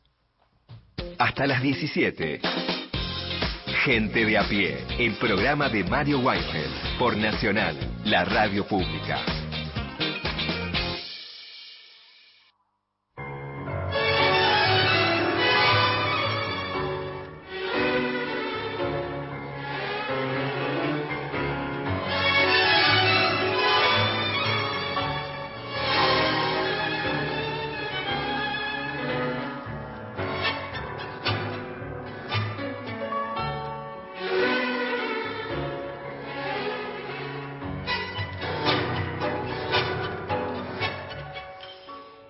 Hoy en nuestro país se celebra el Día Nacional del Tango y se instituye este día claramente con el objetivo de destacar la importancia del tango en la cultura argentina y también de homenajear a la fecha del nacimiento de, de Carlos Gardel y también del director de orquesta Julio De Caro. Cuentan, dicen, que una noche allá por 1965, un compositor y productor artístico llamado Ben Molar estaba camino a su casa y no, estaba camino a la casa de eh, de Caro, de Julio De Caro, del director de orquesta y, y compositor, justamente para festejar el cumpleaños de De Caro. Y se dio cuenta que ese día también cumplía años Carlos Gardel. Entonces se le ocurrió una idea. Homenajear a los dos mayores exponentes del tango. Y dijo, con De Caro tenemos la música, con Gardel tenemos la voz. Los dos nacieron el 11 de diciembre entonces, y ahí se le enciende la lamparita a Ben Molar y dice, tiene que ser el Día Nacional del Tango. Presenta este proyecto a la Secretaría de Cultura de la Ciudad de Buenos Aires y contó con el apoyo de muchos organismos, de SADAIC, de Argentores, de SADE, de la Casa del Teatro, del Sindicato Argentino de Músicos, de los artistas de variedad, de un banco, de una radio, de la Academia Porteña del Lunfardo, de la Asociación de Amigos de, Casa, de la Calle Corrientes, eh, no sé si les, dije de la Asociación de Actores, así, bueno, un, mo- un montón de entidades dijeron, sí, es buenísimo. Pero la burocracia, la vida, ¿no? Tuvieron que pasar 12 años para que recién se aprobara la celebración del Día del Tango, Nacional del Tango, el 11 de diciembre, y esto fue mediante un decreto municipal del 29 de noviembre de 1977 y uno nacional del 19 de diciembre de ese mismo año. Así que finalmente, desde ese año, desde el 77, todos los 11 de diciembre se celebra el Día Nacional del Tango. Te decía, por Julio de Caro, que nació aquí en Buenos Aires en 1899. Cuentan que, que el papá de, de Caro quería que, que Julio eh, toque el piano y que el hermano de Julio toque el violín. Bueno, no le hicieron caso a los padres, así que invirtieron este, los roles, pero claro, menos mal, ¿no? Porque Julio se convirtió en un violinista y también en director de orquesta y compositor de tango. Y mm, es más, eh, hubo una corriente llamada eh, la escuela de Careana, tanto es como influyó en, en, el tango. Eh, la, la comunidad tanguera es, es sumamente importante, porque no es el tipo que está ahí cantando el tango, no. Es el músico, es el compositor, el, es el letrista, son los cantores, los bailarines, coreógrafos, musicalizadores, profesores. Y vos sabés que en el año 2009 el tango es inscripto en la lista representativa del patrimonio cultural inmaterial de la humanidad. Y en la nominación de la UNESCO se describe al tango como un ejemplo de proceso de la sedimentación cultural y de la transformación social a través del tiempo. Un día como hoy también había nacido, pero de 1887, el zorzal criollo. ¿Quién es? El que canta cada día mejor. ¿Quién es? Carlos Gardel. Eh, fallece en 1935, ¿sabes? En un accidente aéreo en Medellín, en Colombia. Cantante, compositor, actor. Dicen que nació en Toulouse, en Francia, en 1890. O quizás en Tacuarembó, Uruguay, en 1887. ¿Vos qué decís? ¿Dónde? ¿Dónde nació este, este iniciador y máximo exponente del tango canción? ¿Es argentino? ¿Vos decís que sí? ¿Es uruguayo? ¿Nació en Toulouse? No sé. Ahí lo dejamos.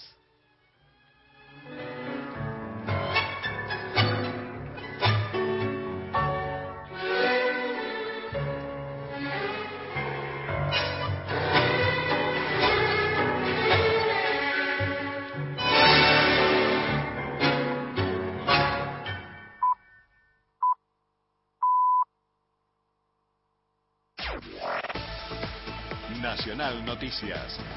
El país en una sola radio. Es la hora 16, 30 minutos en la República Argentina. Avanzan las negociaciones en la designación de autoridades del Senado de la Nación.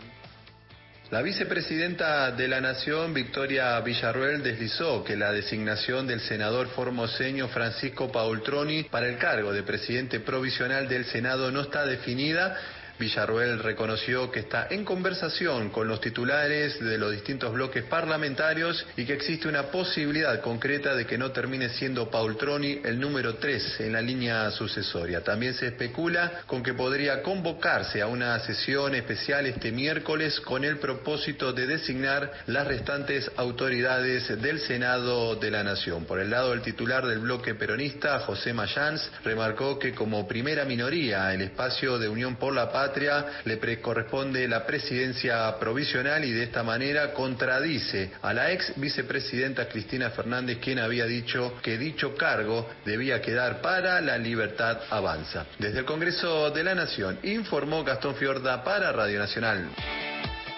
Fue acusado, fue condenado el ex gendarme acusado del crimen de un colaborador de Monseñor Enrique Angelelli.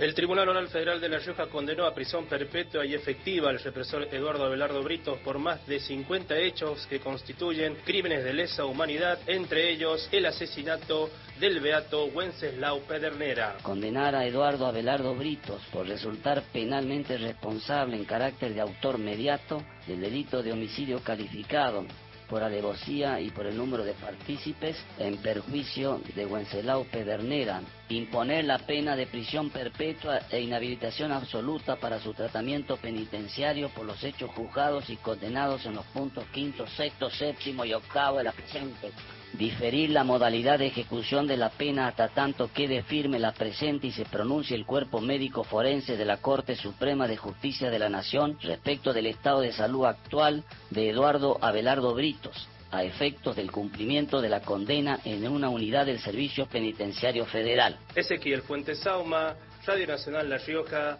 Monseñor Enrique Angelelli. Datos del tiempo.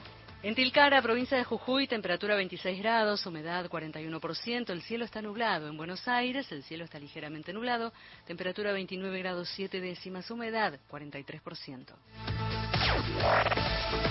Informó Radio Nacional en todo el país. Más información de nuestras 49 emisoras en toda la Argentina, radionacional.com.ar. Tu verdad, tu identidad está en el día. Radio Nacional. Política, análisis, información. Todos los temas del día en Gente de a pie. El programa de Mario Weinfeld.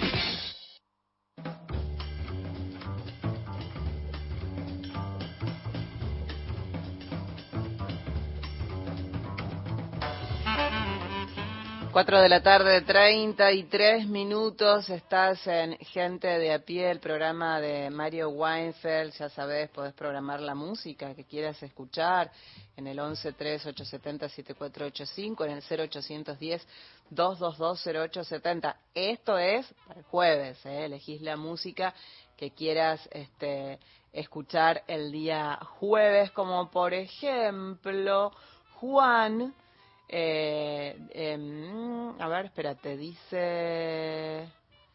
Quiere escuchar Juan Sin Tierra para el jueves. Eh, más mensaje por aquí. Elsa está en Córdoba, dice, atesoren muy bien las editoriales de Mario, son muy valiosas, es un gusto volver a escucharlo. Uy, mira quién escribe, hace tanto que no veo un mensaje del amigo Tony desde Chacarita. ¿Cómo anda la mercería, Tony? Siempre lo amenazo que voy a ir a la mercería y le voy a desordenar todos los botones a Tony. Eh, hola a todo el equipazo, les mando un gran abrazo siempre con ustedes, dice Tony que está allí en Chacarita. 113-870-7485. ¿Qué es lo que querés escuchar? 0810-222-0870. Nacional Podcast. Lo más escuchado. Las dos carátulas. La vida empieza esta noche. Hay que empezar a vivir. Las dos carátulas. Más de 216 mil descargas. Escuchalo donde y cuando quieras. Encontrar los podcasts en radionacional.com.ar. ¿Buscas un lugar donde estacionar en el microcentro? Déjanos tu auto. Lo recibiremos bajo las más estrictas normas de seguridad sanitarias.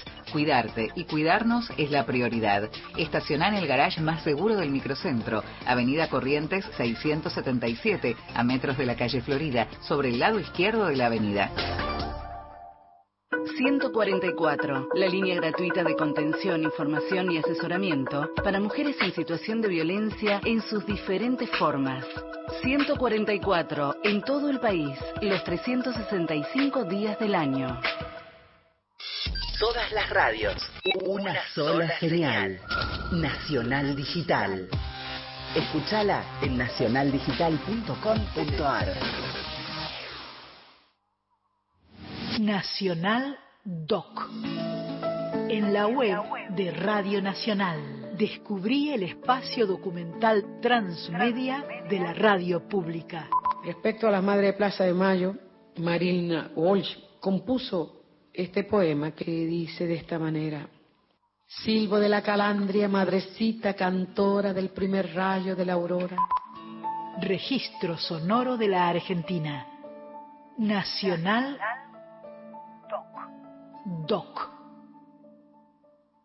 Gente de a pie, el programa de Mario Weinfeld.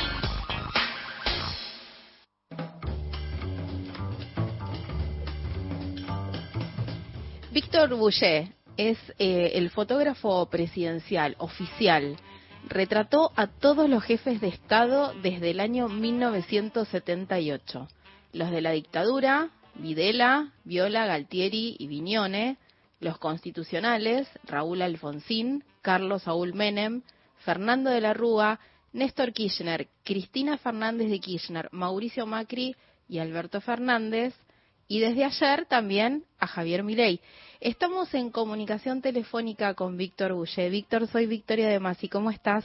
¿Cómo estás, Victoria? ¿Bien? Bien, muy bien. ¿Y vos? Bien, bien, bien, bien. Acá, acá en el laburo. Bueno, gracias por este ratito con gente de a pie, el programa de Mario Weinfeld. Quería preguntarte qué tal ayer, cómo viviste el acto de Asunción. Bien, bien, bien, tranquilo. Trabajé cómodo, bien y logré una foto que yo ya venía pensando después de que se supieron, se supo los resultados de, de, la, de las elecciones. Este, que no era una foto fácil, pero la puedo hacer, que es, ahí está en mi Instagram, este, en el Salón Blanco hay una escenografía con la cual yo, la escenografía del Salón Blanco está compuesta por el gusto de la República, con la cual yo conviví durante 45 años y, y cada tanto he hablado con ella y, y, le pregunté cuánto cuánto era lo que había visto más que yo y todas esas cosas que a uno se le ponen en la cabeza. Así que tuve una relación muy linda, aparte es una cara de una mujer bellísima, un busto hermoso y, bueno, este siempre lo usé como referencia con la, con, con, la mayoría de los presidentes y la presidenta Cristina. Y pero debajo de ese busto hay un león. Sí. Así que cuando se conocieron los resultados de la elección, dije, bueno, esta es la foto que voy a definir, con, la cual yo quiero definir la llegada del presidente Milei. Víctor, la foto está en tu cuenta de Instagram, ¿verdad? Bueno, ahora mismo la compartimos porque ah está buenísima, está son las manos de Javier Milei, Bandy Bastón y atrás hay un, un está la, ese friso que tiene un león. Exacto, sí, un león de, bronce precioso, un trabajo del artista que no recuerdo quién es, pero es impresionante. Imagínate que venía el león yo ya tenía león en la Casa Rosada de, bronce, así que la asociación para mí fue maravillosa. Te vino justo. Víctor, tenés una, una frase que a mí me gusta mucho que es que solés decir que no retratás presidentes, sino que retratás personas. Es un poco temprano para definirlo a Javier Milei, dado que ayer recién oficialmente empezó, pero ¿tenés alguna idea de qué te espera? Mira, yo ayer vi, noté un tipo muy armonioso, muy tranquilo en todas las ceremonias que yo cubrí. Este, eh, diríamos que no tenía nada que ver con el nivel de la, de la campaña, que era una persona eufórica, ¿viste? Con todo. Al, contrario, lo vi muy, hubiera armonía, diríamos, ¿no? En la catedral se notó bastante que la recepción y el abrazo con el arzobispo de Buenos Aires, la emoción que generó el discurso del rabino, eh, eh, la, la actitud que tuvo para con la gente cuando alguien le quiso acercar algo, se bajó del coche y fue y lo, y lo, lo, recibió un obsequio, creo que era un león hecho artesanalmente o algo así. Este, así que este, por ser el primer día fue un día eh, eh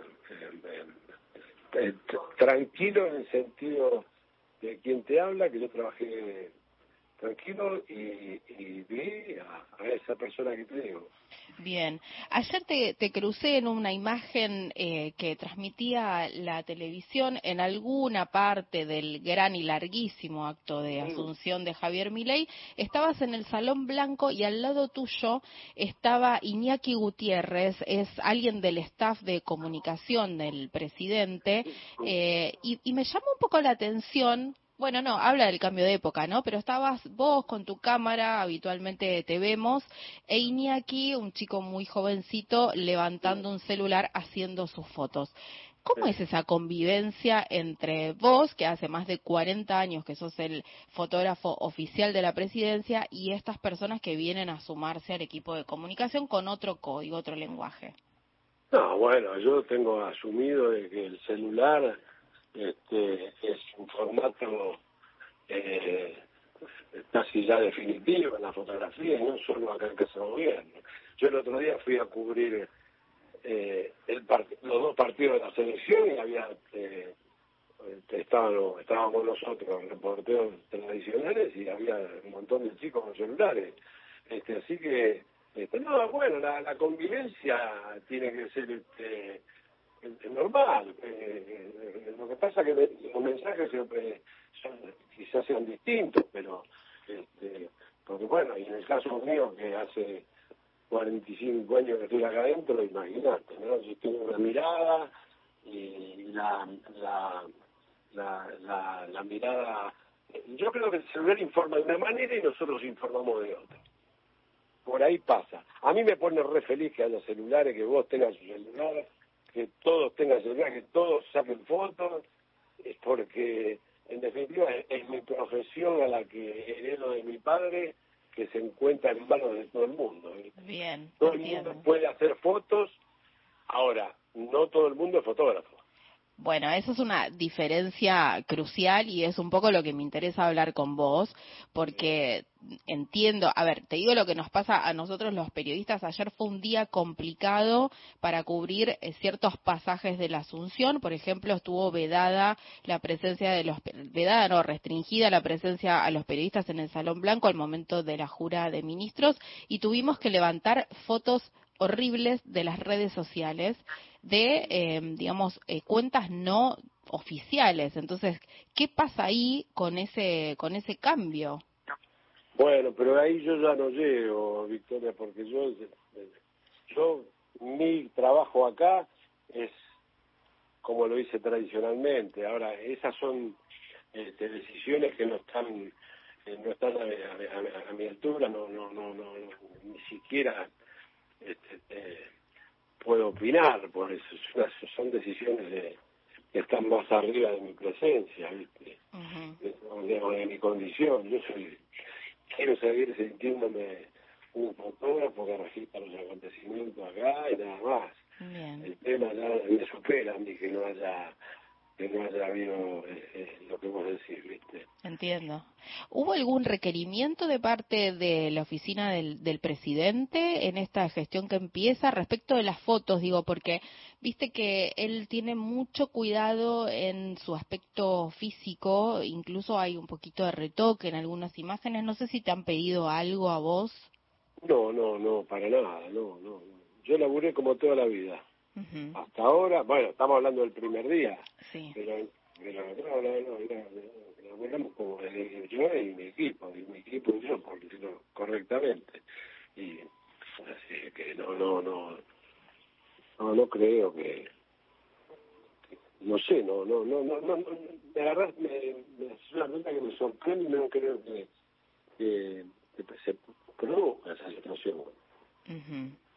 No, bueno, te, te, lo, te lo pregunto porque, eh, digamos, eh, tenés una tanta trayectoria y estuviste tan cerca de los primeros mandatarios que de repente tenemos a un presidente elegido por una mayoría asombrosa que tiene cierto cuidado respecto de su construcción pública.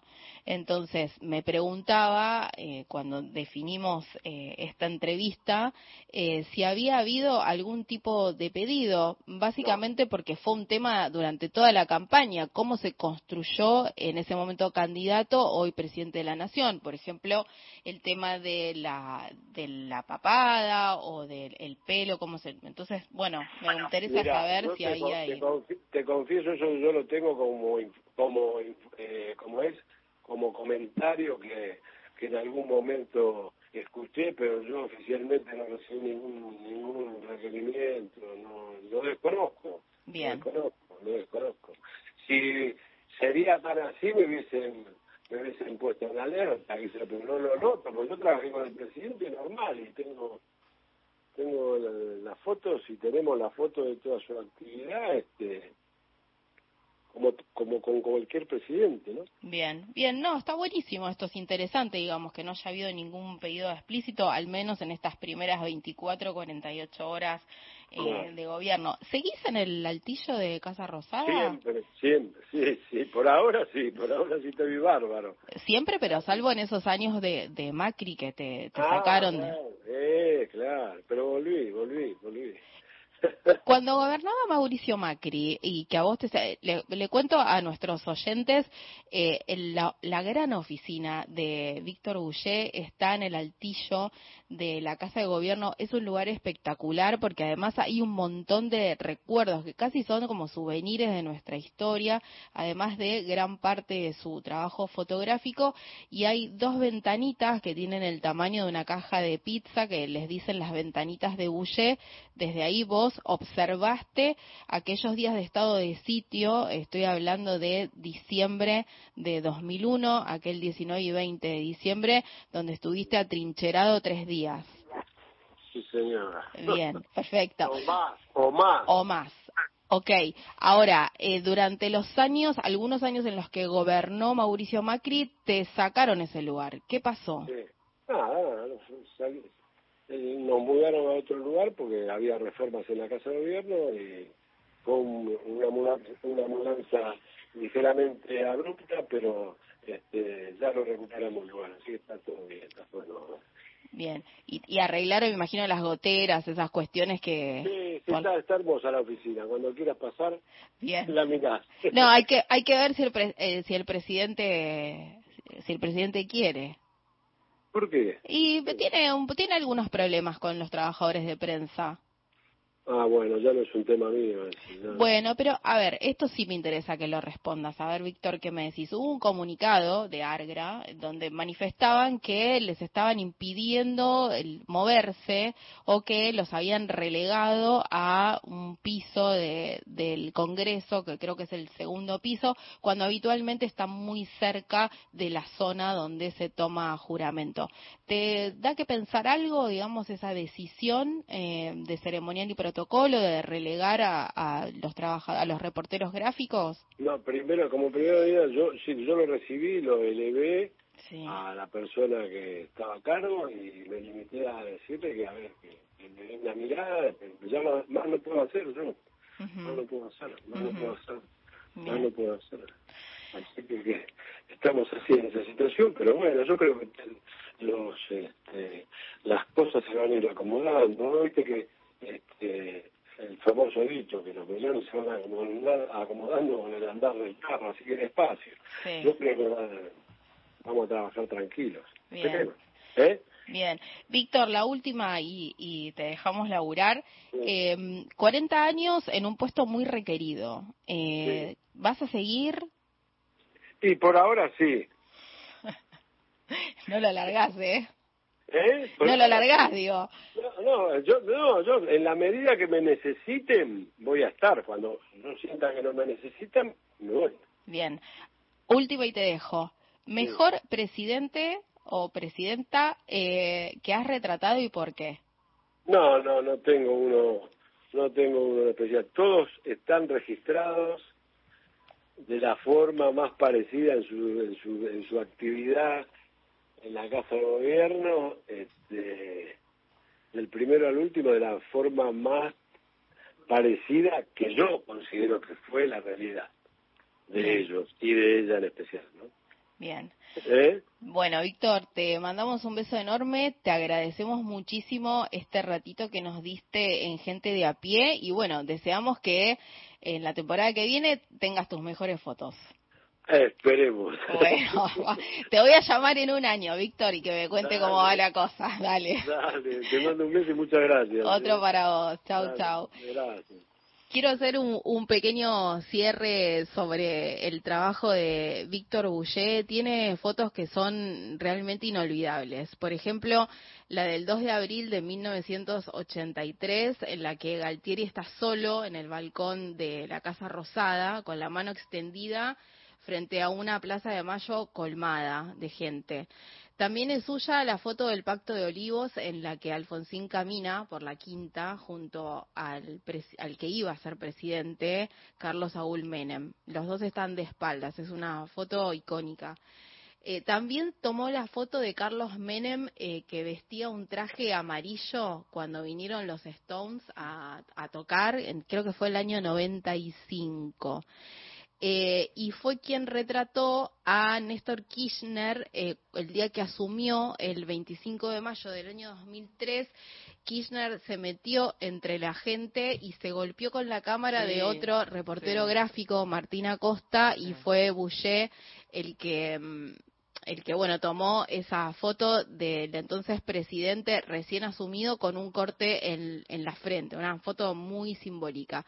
Pero no solamente Víctor saca fotos oficiales, también trabaja temas.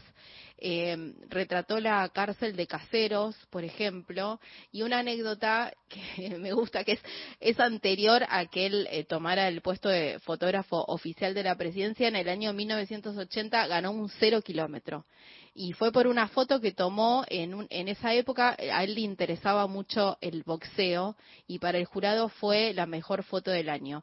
En esa imagen eh, hay una mano que entra como en tandas y va directo a la cabeza eh, abierta, que ya está herida, de un boxeador. Eh, bueno, hablábamos entonces con Víctor Boucher, tiene por delante cuatro años de fotos al presidente de la Nación, Javier Milei. Un programa con agenda propia. Gente de a pie. El programa de Mario Weinfeld. WhatsApp de oyentes. WhatsApp nacional. 11 3 870 7485. 144, la línea gratuita de contención, información y asesoramiento para mujeres en situación de violencia en sus diferentes formas. 144, en todo el país, los 365 días del año. Ombú, inversión tecnológica en calzados de seguridad. Ombú, caminamos el futuro. Calzados Ombú, nuestro liderazgo a tus pies. Nacional Podcast, lo más escuchado, Mundo Disperso. Pedro Saborido, Yo no pienso como el tipo que hace el programa, yo pienso como el oyente. Daniel Míguez, El sentido de la vida es tener historias para contar, no cosas para mostrar. Mundo Disperso, más de 315.000 descargas. Escuchalo donde y cuando quieras. Encontrá los podcasts en radionacional.com.ar. Nacional Digital. Una señal, todas las radios. Escúchala en nacionaldigital.com.ar. En las tardes de la radio pública, Gente de a pie. El programa de Mario Weinfeld.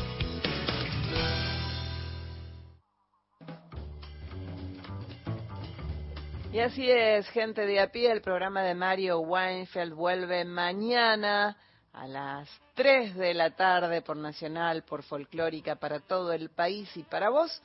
Nos vamos escuchando a Vicentico, Paisaje.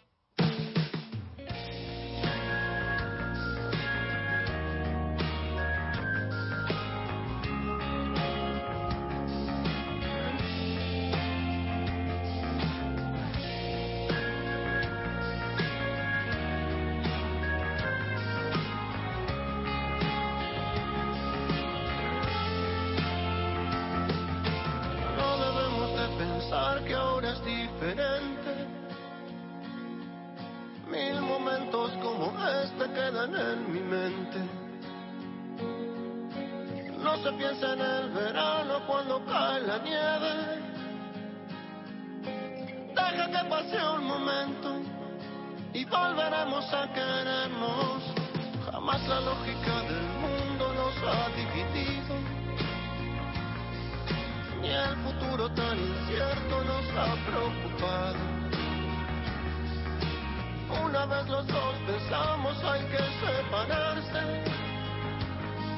más deshicimos las maletas antes de emprender el viaje.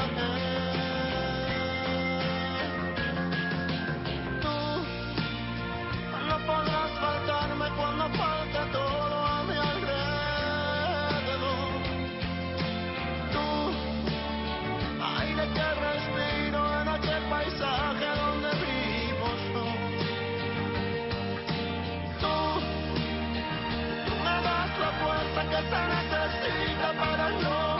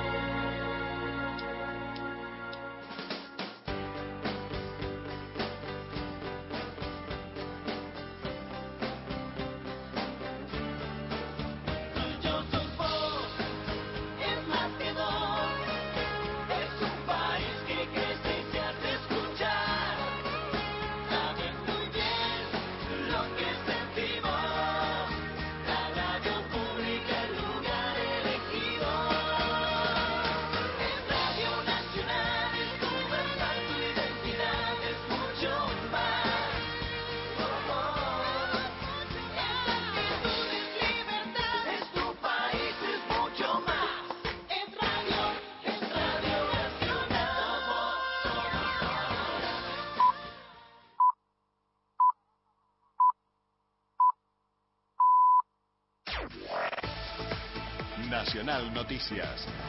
El país en una sola radio. Es la hora 17 en todo el país.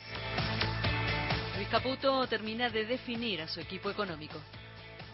En su primera jornada